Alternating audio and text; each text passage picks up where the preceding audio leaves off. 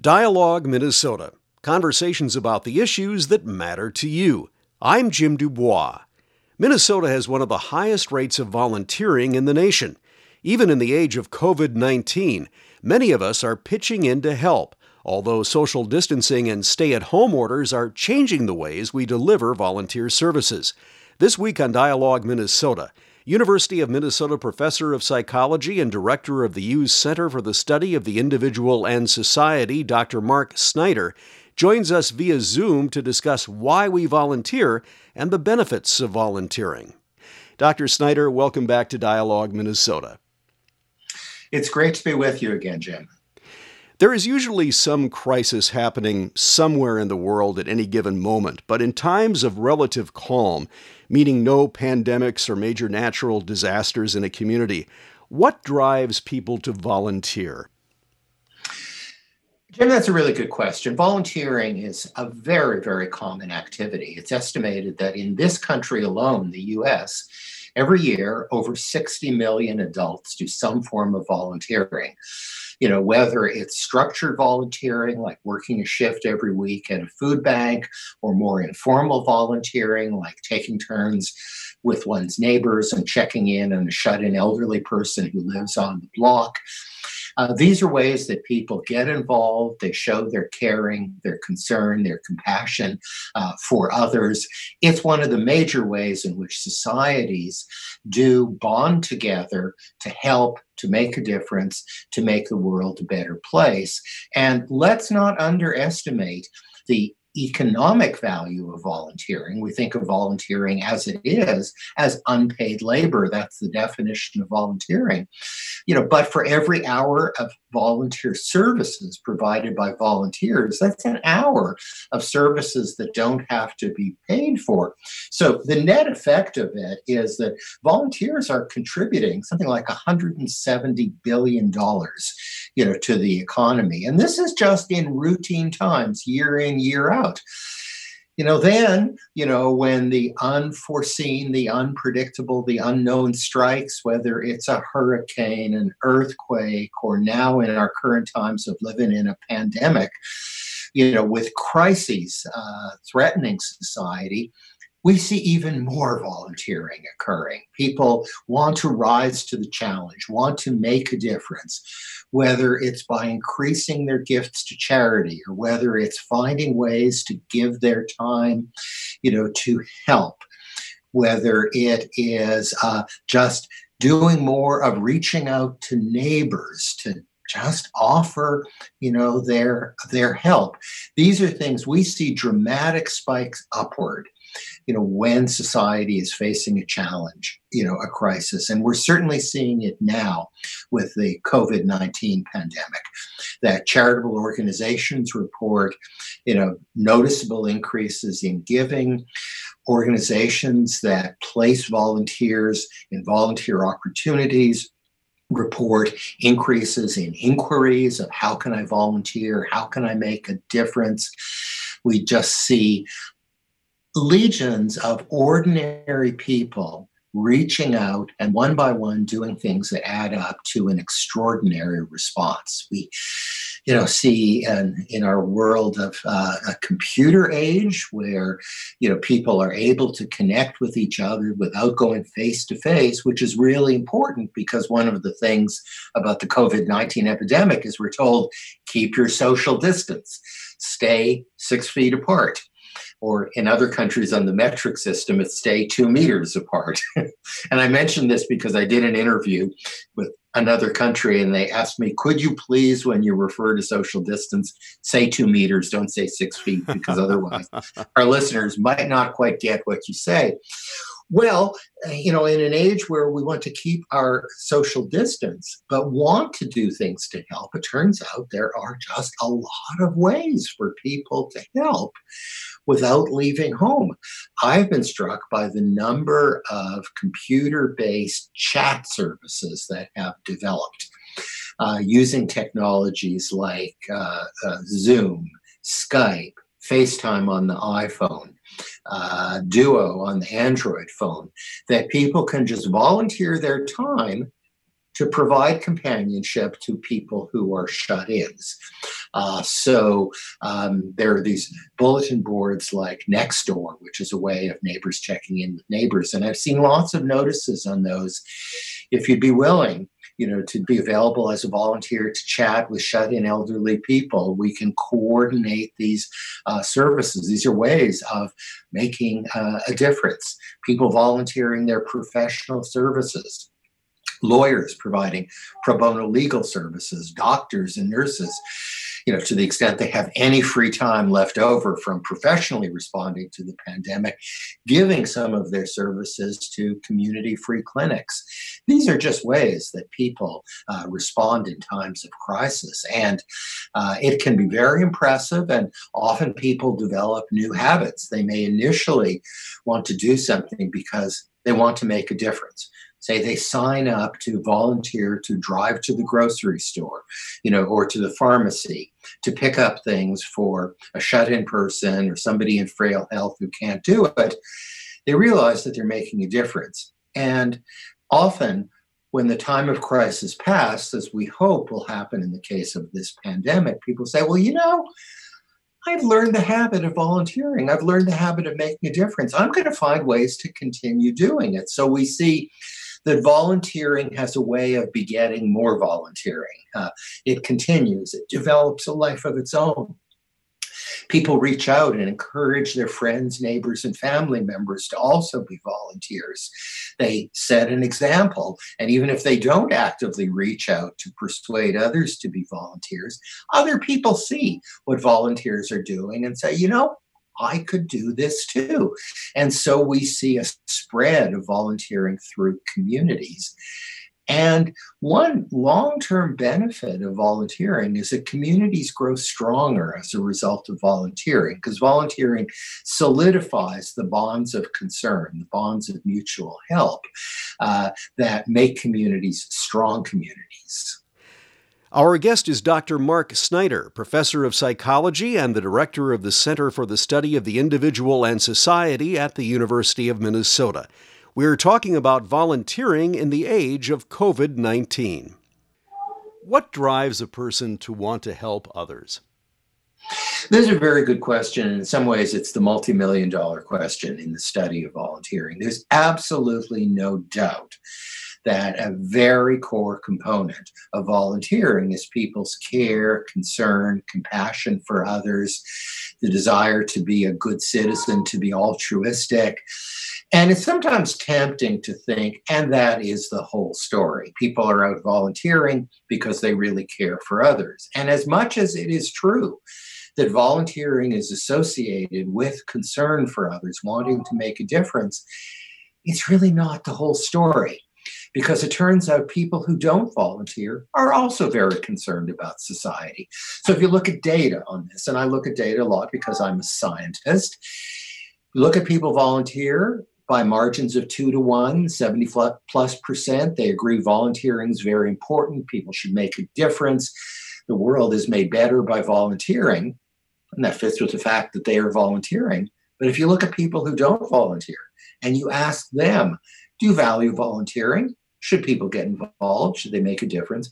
Well, it turns out that people who don't volunteer also by margins of 2 to 1, 70+%, believe that volunteering is a good idea. People should do it. The world would be a better place. Yet, curiously, they don't walk the walk as well as talk the talk. And so the question is, what is layered on top of these good, well-intentioned human values for people who actually do the volunteering? And it turns out that for people who take those first steps to volunteering and who may sustain it over weeks, months, years, decades, make a lifetime habit of it, what these people have discovered is that volunteering isn't just something that does good for other people, that helps the community, that contributes to society. As much as it does all those things, it also delivers direct benefits back to the volunteers themselves. So volunteers have found that at one and the same time, they can do good for other people and do good for themselves. They may boost their own self-esteem. They may learn new skills. They make new friends and form new relationships and even career contacts through volunteering. They may address some of their own insecurities. And in fact, when researchers have looked at helping that occurs in times of crisis, such as after an earthquake or after a hurricane, after a tsunami, you do find that people who help in response to these crises, a very important motivation and a very clear benefit of that helping is it helps address and helps cope with their own personal distress so that they are calmer as a result of the help that they give.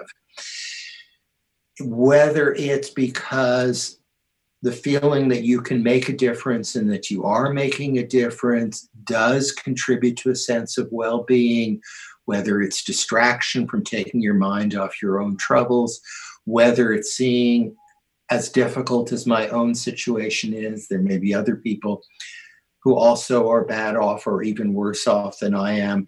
We're not quite sure what it is, but there's no doubt that getting involved, helping in response to a crisis does help to alleviate the personal distress, the sense of threat that being affected by these things does. Although there aren't any data in yet from the current pandemic because it's a little too soon to see data.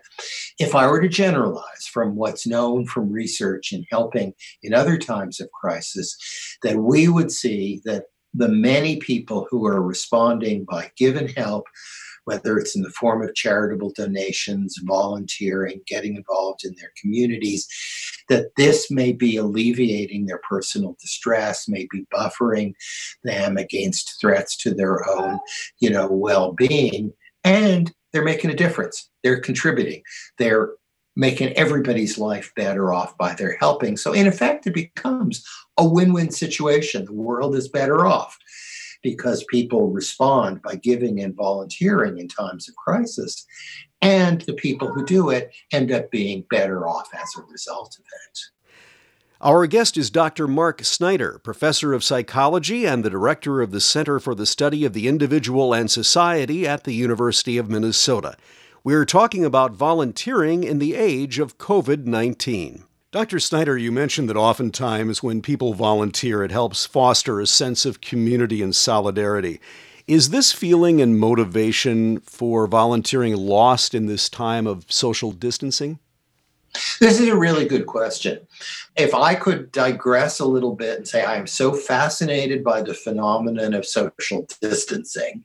One, I'm fascinated by how effective it seems to be if people will just keep their distance. This really does contain spread of the virus. And it's not a difficult thing to do to maintain distance, although I work from home and shelter in place, a term I didn't really know till we were told to do it. I do treat myself every day to 30 minutes of going out for a walk in my neighborhood. I wear a mask and I social distance. I keep my distance, but I'm struck by how well coordinated everyone is. There are other people who are out walking, and there's very nice signaling systems that seem to develop with nods or turning one's head to who's going to move to the other side of the street so people don't have to walk right up against each other. And I'm struck by the coordination that social distancing is producing these cases. And one of the reasons I'm struck is it shows how resilient people are. They adapt. This isn't something that we did before, but we're learning it. We learn how to walk or to walk with a friend or neighbor, and yet we maintain one person is 6 feet ahead on the sidewalk, another is 6 feet behind, or one is walking on the grassy boulevard and the other is on the far edge to the curb, and we're 6 feet apart. And we do this, and we adjust where we're walking. So I think there are ways in which social distancing may actually help to connect people, because we may think more about what are the mechanics of coordination that it takes to social distance. Now, admittedly, most of the time I'm in my house and my connections with people are through video conferences like Zoom or FaceTime on my phone, you know, and stuff. And it's given, you know, new meaning to the term FaceTime. That's not just the name of an app on my phone. So we do get to see each other's faces this way. But this is a form of connection. And I think we are developing new understandings and new experiences of connection as we learn the new habits of how we connect with and interact with people in this time of, you know, of pandemic. So I'm not worried that we are threatening or weakening the bonds of society. We're changing some of them. People are learning new modes of connection, whether it's through all of our interactions mediated by the internet, or it's when we're outside, we learn how to space ourselves when we walk, or we're learning how in the grocery store in the checkout line each person stands on the white dot on the floor, which gets us 6 feet apart while we're waiting to check out. These are just new habits. We're learning them. They do keep us spaced. They are helping to keep us healthy. They're, you know, allowing us to shop, and I believe we're going to soon be seeing more stores will be allowed to open with appropriate social distancing and spacing, you know, in them. And I think that as we learn these new habits, we learn that we can cope. I think there's a sense of effectiveness, or as we call it in my field, efficacy, which just means effectiveness, that comes from we know how to do it. I cannot tell you how good I felt the first time I went to the grocery store and saw the white dots on the floor and saw people figured it out, because I was kind of nervous. How am I going to check out, you know, with my food? Because that's where the backup, the congestion is going to occur. Well, no, they figured it, you know, out. And by just modifying a little bit about how the checkout lanes are constructed, there's more space between the customers and the checkers, the cashiers, you know, at it. And this is a sense of effectiveness, that we're doing things that make a difference. And this is important because the sense of effectiveness, I think, also helps to motivate us to keep doing the things that we need to do, because all indications are that this isn't going to be over tomorrow or next week. And we may be seeing some relatively permanent changes to how, you know, we operate. I mean, I've heard enough or read enough on the internet about how we may never go back to shaking hands as a form of greeting. And we may never even go to the substitute that was being recommended for a while of the bumping elbows instead. No, we will learn from a few feet away, 6 feet to be precise, to say hello, to nod our heads, to give a little wave. And we'll adapt. You know, humans are adaptive and resilient. And not only do they adapt, but they, you know, learn to reap the benefits of the sense of effectiveness and control that comes from adapting. Our guest is Dr. Mark Snyder, professor of psychology and the director of the Center for the Study of the Individual and Society at the University of Minnesota. We're talking about volunteering in the age of COVID-19. How can parents inspire children to volunteer and help their communities at this time? One of the things is very clear about the development of volunteering is the transmission across generations, so that people who volunteer, it's very clear, they grew up in households with higher rates of volunteering. So whether it's by direct encouragement of parents actively saying, you know, you should volunteer, or leading by example, the patterns of generational transmission of volunteering are very well ingrained. And so it's already occurring. I think now leading by example is a really important thing, that, you know, parents should be showing children how they do social distance, that they wear a mask when they go out in public, and encourage children to do exactly the same thing. The one frustration that I have when I go out in public is it does seem to me that adults are doing a better job of social distancing when they're out in public and wearing masks than teenagers are. And not to rag on teenagers, because I was once a teenager and every adult was once a teenager. I think there's still some distance that needs to be covered in increasing rates and patterns of social distancing among adolescents.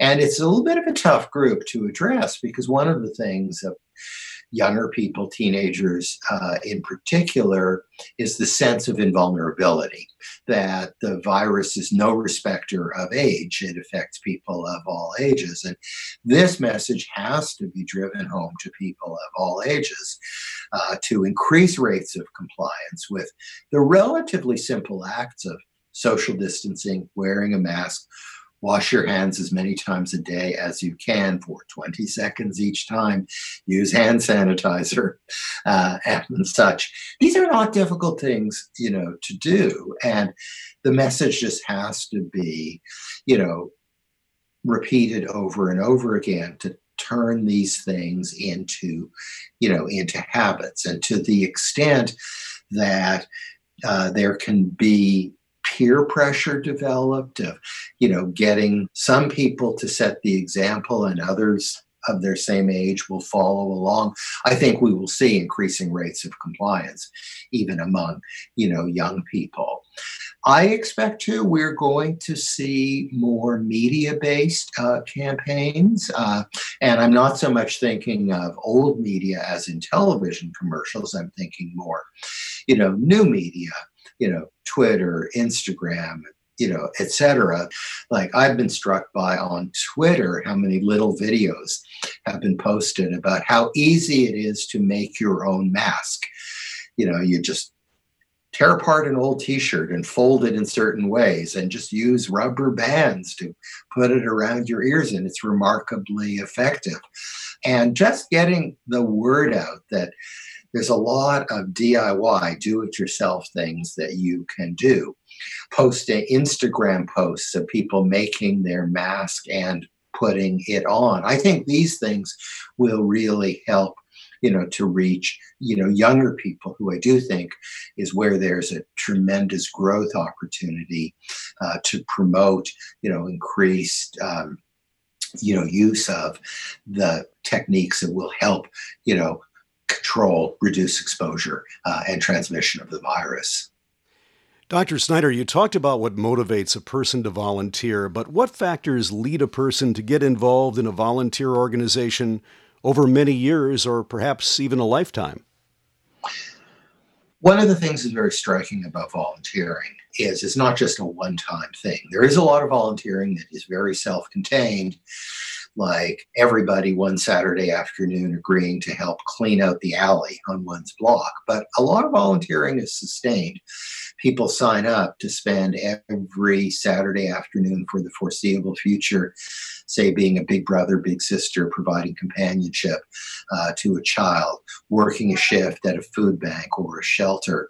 And these things often go on for long periods of time. In some of our earliest research on volunteering, we committed to following volunteers until they stopped volunteering, to get the whole life history of being a volunteer. We didn't realize that there'd be volunteers who we still would be following years and decades later, because this is sometimes how long it goes on.